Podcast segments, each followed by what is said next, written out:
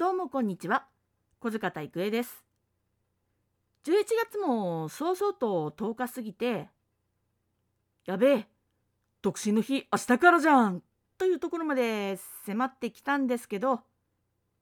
はい。未だに欲しいというものが見つかっておりません。セール13日までの3日間だけどこれもうスルしちゃった方がよくね？というところまでちょっと追い詰められております。というわけで第16回のお題は「何買う？独身の日2020」小塚田育園の声ログよろしくお願いします。まず独身の日って一体何ぞ？という人のためにかいつまんで説明させていただくとこの日は中国では高根節と言いまして光のコンボ高根というのが中華では独身者を表すスラングだったために1990年代前半あたりから催し物だったり婚活だったりを行う日として若者の間で定着していきました。その中の一つにアリババグループが始めた総11をコピーライトにした独身の日セールというものがありましてこれが毎年とんでもない売上額をはじき出すものですから他の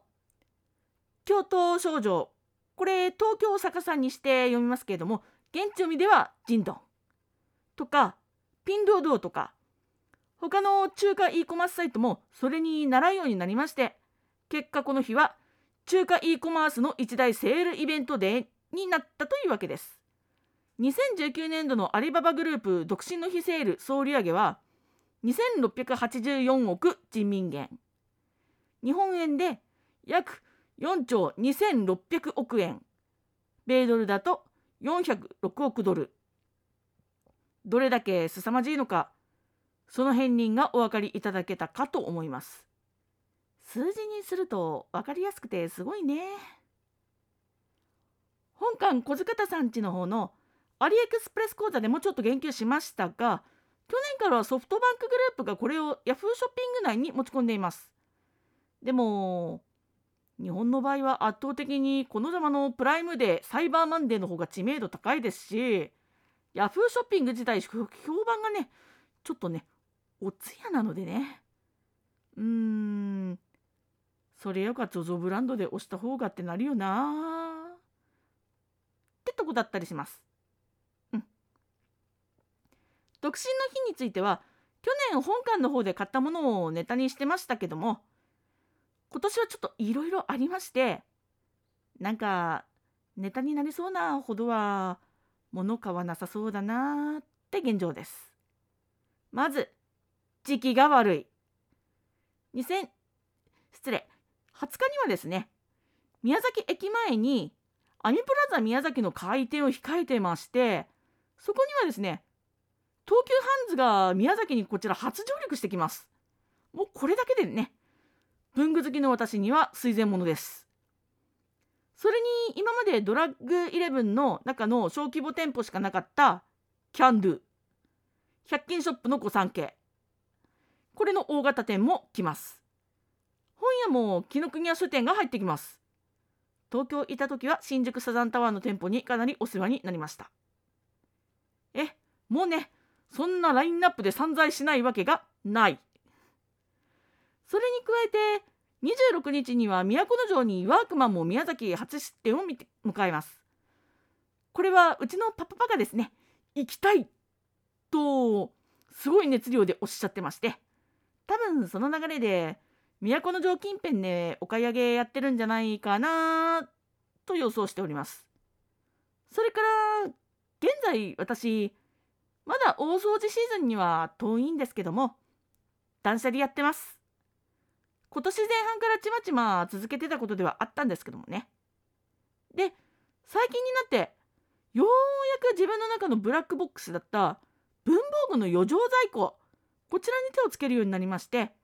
今週ようやっと余剰の筆記狂いを全て始末したところです。その上で現在は普段使いを固定してそれしか補充しないようにしているので正直デッドストックになりそうなものを買い込みたくないっていう気持ちも強いのです。特に何かあった場合はアリエクスプレスだと返品交換が効かないからゴミとして処分するしかない。金が減って物と手間が増える。あかん。その上で買うものの候補を絞るとしたらまずスマホ用の三脚とハンドヘルドジンバル。前回の放送でも年明けから Vlog やるよって話をしましたがそのために机や台所に固定するための三脚を購入しようかと思っています。が実はちょっと一応いろいろ試してみたらこれ iPad でよくね？という位置にあのぴったり12.91の大画面が収まってしまいまして三脚の必要性えという状況に陥ってしまいました。iPhone 用は買うとしたら手元用の固定三脚という形になりそうですがこの辺の価格は送料も込みで比較するとこのざまと大差がありません。だったら国内でサポートも効くこのざまで買った方がいいですね。というわけで、ボツ。タブレットスタンドは、既存のスタンドに分厚さだけが取り柄のビジネス書を下に詰めば、高さ調整できるじゃんあと、ブレイジに肩と二度、ね、二腕がやばいよやばいよってなったので、これもパス。文具類も結局試造品にしただけで、レビュー書かなかったしな。これも同じ鉄を踏みそうだったので、パス。で、いろんなものをパスパスパスパスとしていった結果、買うものがなくなったというオチです。断捨離をやると嫌顔にも自分の中で自分の気分と要不要を天秤にかけて考えることになるから如実に自分の中で何を持つべきで何を持たないかの境目が明確になってくる気がします。現状にあまり不満を感じていないなら無理して物を買わなくてもいいし情報媒体から距離を置くと買いたいという気持ちも抑えられる煽ってくる存在がありませんからねまあこのまま13日までに決まらなければん？スルーでもいいかな？という気持ちで今は構えてます無理に買って物を増やす時ではないってことだからね。そしてこの高3でいくと多分